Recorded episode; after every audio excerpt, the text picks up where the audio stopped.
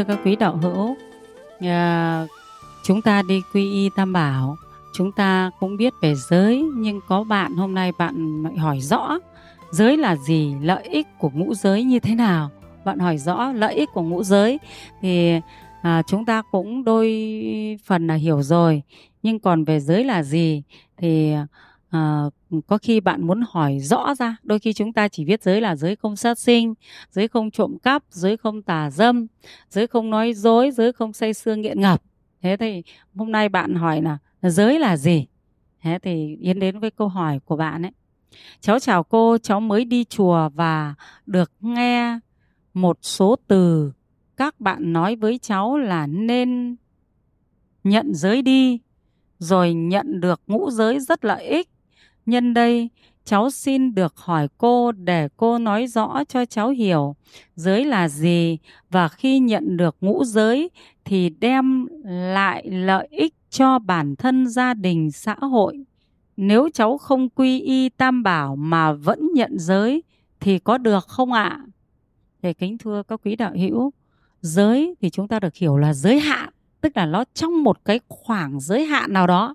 Ê, nếu như các bạn xem phim Tôn Ngộ Không ấy có một lần mà à, Ngộ Không mới đi xin xin ăn thì mới dặn Đường Tăng là là sư phụ ngồi ở đây và vẽ cho một cái vòng. Và sư phụ không được đi ra khỏi cái vòng này. Nếu đi ra khỏi cái vòng này thì sẽ bị à, yêu quái lo ăn thịt. Thế thì đường tăng mới ngồi ở đấy chờ. Thế thì đường tăng mới nghe thấy tiếng của một cô gái.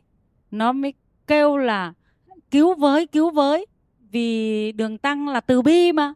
Trên nghe thấy cái tiếng kêu như vậy, thế mới đi vượt ra khỏi cái vòng của ngộ không đã vẽ đấy.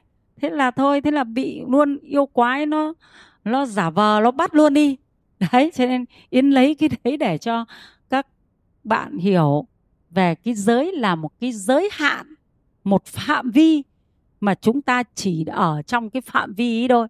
Tức là chúng ta nhận năm giới, tức là năm cái phạm vi đấy, thì khiến cho chúng ta sẽ được an toàn, được hạnh phúc, không bị đau khổ. Thế thì cái phạm vi thứ nhất là phạm vi không được sát sinh. Phạm vi thứ hai là phạm vi không trộm cắp.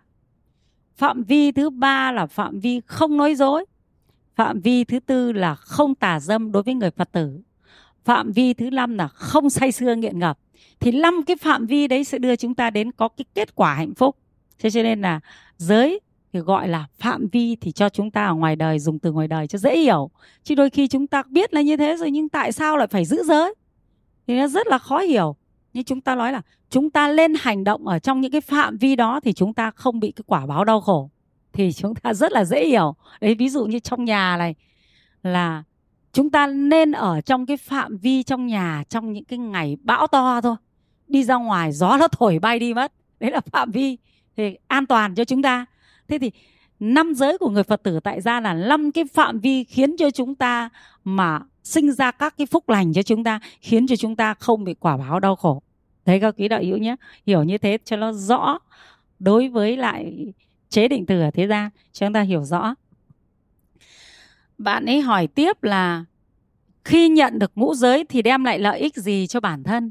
Tức là đem lại cái lợi ích là chúng ta sẽ được cái quả phước khiến cho chúng ta không bị khổ.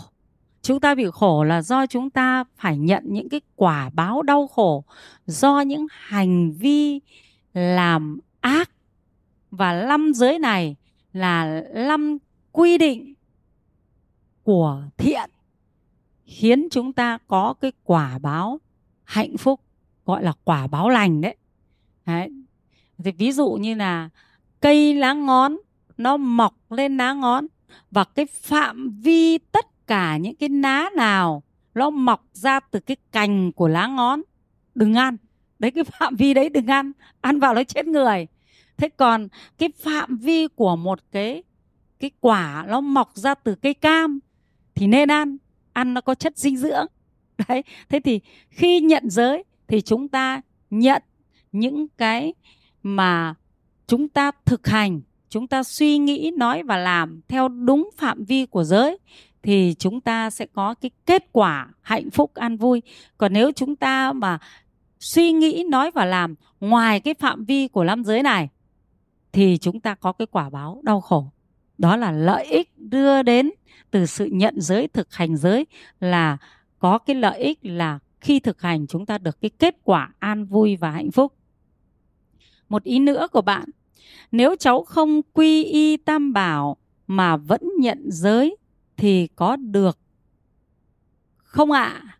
thì kính thưa các bạn có những người hành thập thiện, tức là tự họ không biết tam bảo là gì, nhưng họ cũng hành thập thiện, họ cũng sinh lên cõi trời.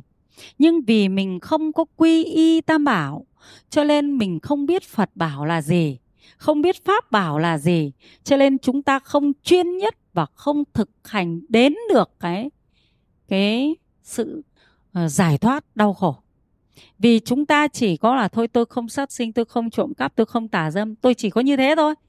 Tôi không làm những cái việc đấy nhưng tôi không lương tựa vào tam bảo. Thế thì còn những pháp bảo mà bạn không biết thì bạn không thực hành tiếp được. Vì bạn không chuyên tâm vào đi tìm lời Phật dạy, cho nên bạn không biết. Bạn chỉ gặp, bạn nghe nói thì bạn theo thôi. Thế còn cái phần nữa là bạn quy y tam bảo là quay về nương tựa quay về nương tựa lời tính giác ngộ của mình. Nếu như bạn thực hành giới mà bạn không quy y tam bảo, thì bạn khó có thể đạt được cái cái giác ngộ được. Bởi vì tự bạn bạn không có thể tìm được. Thế còn nếu như bạn cứ đi tìm hiểu tất cả mọi việc theo lời phật dạy để bạn thực hành rồi bạn cứ đi đến chỗ các vị thầy sư, việc gì bạn cũng hỏi. Đến vị thầy sư để hỏi, thì đấy chính là bạn có lương tựa đấy chứ. Đấy là quy, có lương tựa. Nhưng mà chưa chính thức vị thầy này trao giới cho bạn. Thế nhưng tại sao bạn nên đến vị thầy trao giới? Thì bạn ở đó, bạn có cái tâm cung kính khiến cho bạn không ngã mạn không vô ơn, bạn mới thành tựu được. Còn nếu bạn cứ giữ giới, bạn cứ đi tìm hiểu rồi bạn tu, rồi bạn bảo tôi chả phải quy nương tựa vào ông thầy nào cả. Đấy, chính cái ngã mạn của bạn, nó sẽ phá tan hết tất cả các công đức của bạn. Và chính cái ngã mạn của bạn, nó khiến bạn không tư duy nổi các giới đâu, để bạn thực hành đâu. Cho nên đừng nghĩ rằng là tôi cứ thực hành theo giới nhưng tôi không quy y mà tôi có thể đắc. Không phải như thế được các bạn ạ. Mà chính cái việc đó sẽ khiến cho tâm các bạn tự ngã mạn. Và cái chính tự ngã mạn này là vô minh. Mà chính vô minh sẽ khiến cho không thể tư duy nổi giới trong các trường hợp uh, đời thường của bạn đâu. Cái tính ngã bạn nó coi thường coi thường chính là ác tâm. Đấy chính là ác giới đấy các bạn ạ nhé cho nên là uh, cô khuyên bạn là chúng ta không biết về tam bảo thì thôi còn biết về tam bảo thì lên đi quy y tam bảo để cho mình thực hành được cái tâm khiêm hạ, cung kính. Thế thì khiến cho chúng ta tu nó tiến hơn nhé chúng ta không ngã mạn thì chúng ta mới có thể thoát được cái, những cái cái cái ác nghiệp. Chứ còn nếu chúng ta còn để nuôi dưỡng cho chúng ta những cơ hội ngã mạn thì chúng ta rất là khó thành tựu. Yến chỉ nói một ví dụ thế này cũng có những nhóm phật tử người ta không lương tựa vào bất cứ một thầy nào người ta tu hết đấy. Hôm đấy cũng được đi tháp tùng cùng với sư phụ với chư tăng cùng với một số phật tử nữa để đi công việc. Xong rồi thì uh, sư phụ có bảo là hôm nay đoàn của chúng ta đến cái chỗ uh, đoàn tu cái pháp hội tu tịnh độ người ta mời thầy đến đấy giảng pháp. Thế thì khi mà vào đến đấy một cái thì mới thấy là họ cũng phóng sinh hết rồi. Thế cũng phóng sinh hết rồi, thế sư phụ bảo, ơ, thế có các con cũng phóng sinh rồi à? Thì một cái cái bác trưởng của cái nhóm tu tịnh độ niệm phật đấy bác bảo, chúng con cúng rồi ạ. Thế thì thầy, thế là thầy thầy vào thầy giảng pháp. Thế thì yến mới ngồi phía đằng sau nghe. Thế thì có một người phật tử ở trong cái nhóm niệm phật đấy mới nói chuyện với yến thế này. Hôm nay các thầy có mỗi năm thầy thôi. Thế thì năm thầy mà đến phóng sinh thì năm thầy niệm cũng không được bao nhiêu câu niệm phật mà thời gian nó ít. Thế vì thế cho nên là cả đoàn ở đây hơn 100 người phóng sinh làm lễ, phóng sinh cho những con vật này niệm gần một tiếng niệm phật liền. Thế là được bao nhiêu là nhiều công đức để mà hồi hướng. Chứ đợi các thầy đến, các thầy may ra thì các thầy niệm phật được, may ra thì được đến một chàng thì hết thời gian. Thế thì được bao nhiêu công đức? Ờ, hồi hướng cho nó thì được bao nhiêu công đức? Đấy, các quý đạo hữu ạ. Không hiểu gì cả. Cho nên nói ra những lời như thế, nó là lời ngã mạ. Cũng không hiểu được là cái duyên là gì cả. Cũng không hiểu được mình là ai cả. Cứ nghĩ là đọc tên phật được nhiều thì nhiều công đức. Đọc tên phật được ít thì ít công đức. Mà họ lại còn thế này nữa cơ lại còn niệm phật cực đoan. Tức là người tu, các thầy đi tu thì cũng niệm phật. Mình ở nhà thì cũng phải niệm phật. Làm sao mà phải đi xuất gia? Người xuất gia chưa chắc đâu bằng mình. Một ngày các thầy chưa chắc đã niệm phật được nhiều như mình. Đấy, cho nên là một ngày thời khóa của tôi là 5.000 câu niệm Phật buổi sáng 5.000 câu niệm Phật buổi tối. Nhưng mà các thầy thì thấy các thầy còn, có khi các thầy còn làm rất là nhiều việc, có khi, có ngày các thầy trả niệm Phật được câu nào. Các thầy ít công đức hơn. Đấy, cái hiểu sai lầm, nó đi đến cái ngã mạ và chính đó là sẽ sinh ra quả báo thôi. Cho nên chúng ta cần phải quy y tam bảo để chúng ta nhận sự chỉ dạy từ chư tăng và chúng ta được cung cấp nuôi dưỡng tam bảo. Thì chúng ta luôn luôn thấy mình là người tại gia, thì luôn luôn thấy mình là người tại gia, luôn luôn thấy cái duyên ràng buộc của mình. Để cho mình cố gắng, mình nỗ lực thì mình sẽ tu tập được tốt hơn nhé cho nên là nên quy y tam bảo, chứ không phải là tôi không quy y tam bảo, tôi không cần phải nương tựa vào ông thầy nào. Đấy là không được thế còn một trường hợp thứ hai cũng diễn ra ở cái cái việc mà không nương tựa vào thầy nào. Tức là cái đoàn phật tử này, họ đi năm, sáu, bảy, tám chùa gì không biết là bao nhiêu ấy. nay thì họ đến chùa này cúng dường, mai đến chùa kia cúng dường, ngày kia đến chùa kia cúng dường. Họ không có nương tựa vào chính thức ở nơi đâu để tầm cầu học pháp cả thế thì từ đây họ cũng sẽ bị sẽ bị khởi sinh ra tâm ngã mạn thôi. Vì không có nương tựa vào tam bảo để mà học pháp. Việc cúng dường là việc đi sau việc học pháp, các quý đạo hữu ạ. Mình đến nơi tam bảo mình thực hành lời Phật dạy mình thấy quý quá, thấy quý các thầy các thầy dạy cho mình quá, cho nên mình làm các việc để hộ trì Tam Bảo, mong mỏi cho Tam Bảo còn ở thế gian này và pháp bảo truyền rộng cho mọi người. Thì đương nhiên là pháp bảo phải truyền đến mình nữa chứ. Ai chả nhẽ lại pháp bảo cứ truyền đến mọi người trừ tôi, tức là tôi chỉ đi cúng dường để cho người khác học pháp thôi, để cho các vị thầy tu thôi. Còn tôi thì tôi không có học pháp thế thì tôi đã không nuôi dưỡng được pháp bảo trong tôi rồi. Tôi đã không nuôi dưỡng được phật bảo trong tôi rồi. Đúng không? Tôi cũng không nuôi dưỡng được tăng bảo trong tôi rồi. Tôi chỉ có nuôi dưỡng ở bên ngoài thôi. Thế đấy là một ý mà làm tai hại. Là chỉ biết đi cúng dường mà không học pháp. Là không đi đến sự giải thoát mà chỉ được phước báo ở thế gian này thôi. Ở lục đạo luân hồi này thôi. Cúng dường nhiều thì phước lên đến cõi trời thế thôi, còn không chỉ giới, không học pháp thì không giác ngộ, không kiểm soát được tâm của mình. Thế thì mình sẽ không đoạn trừ được các cái tâm cấu uế của mình, thì mình sẽ không giải thoát được. Tức là chỉ mang lại phước báo thế gian mà lại không mang lại phước báo giải thoát, tức là có hữu lậu mà không có vô lậu. Thế nhá, thì cái đấy chúng ta không lên thế còn một cái nữa là ở trong cái nhánh của cái việc đi hết cúng chỗ này chỗ kia, thì ở đấy đôi khi họ không cung kính được chư tăng đâu. Đấy, họ thấy là chư tăng ở đây, vừa lòng họ thì họ cúng dường. Chư tăng ở kia làm cho vừa lòng họ họ cúng dường.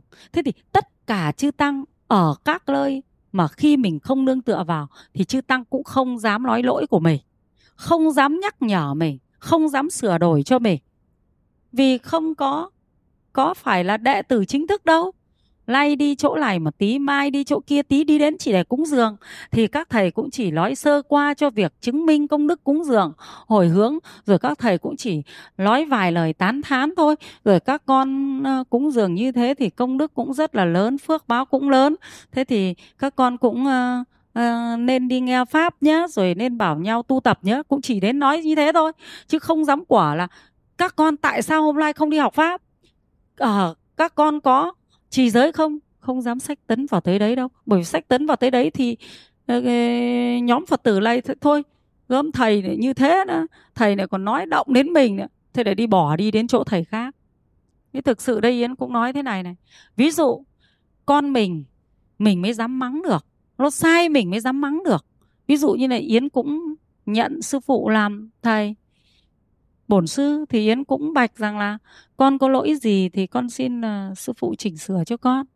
Đấy rồi phật tử trong đạo tràng của chúng con một lòng là nương tựa vào thầy để mà cầu pháp tu tập giải thoát ừ, giải thoát theo duyên của người phật tử tại gia tức là giải thoát bớt đi những cái khổ đau.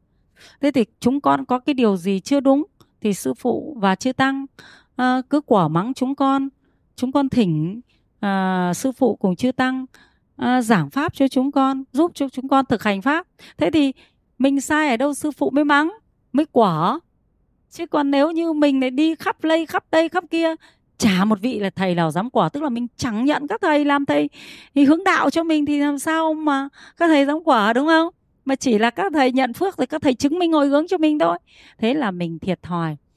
Cũng đi cúng dường, nhưng phải đi cúng dường với tâm cung cấp nuôi dưỡng tam bảo và phải làm lợi ích cho mình bằng cách từ nơi tam bảo đó mình thực hành được các pháp để cho mình đoạn trừ được các cái tâm tham sân của mình, tham ái của mình, thì mới chính thức là việc cung cấp nuôi dưỡng tam bảo, cúng dường tam bảo mang tới lợi ích cho mình và thọ trì ngũ giới và được lợi ích và mới quan trọng đó là quy y tam bảo phải có một thầy nào đó mà vị thầy đó mình thấy rằng giới thể trang nghiêm thầy dạy cho mình các pháp đúng lời Phật dạy để cho mình bỏ ác làm lành để cho mình đoạn trừ các cái tâm cấu uế của mình. Vì thế cho nên ta phải quy y tam bảo nhé để chúc các uh, bạn à, tinh tấn mà chưa quy y tam bảo thì lên quy y tam bảo và à, khi chúng ta đã quy y tam bảo rồi thì chúng ta cũng có một cái nhân duyên tốt đối với lại tam bảo trong nhiều kiếp nữa chứ không phải chỉ có một kiếp này đâu nhé thì tất cả các pháp giới là nhân duyên trên kiếp này chúng ta quy y tam bảo thì nhiều kiếp sau chúng ta sinh ra ở nơi đâu chúng ta cũng sẽ có thể có duyên được gặp lại tam bảo để tu tập.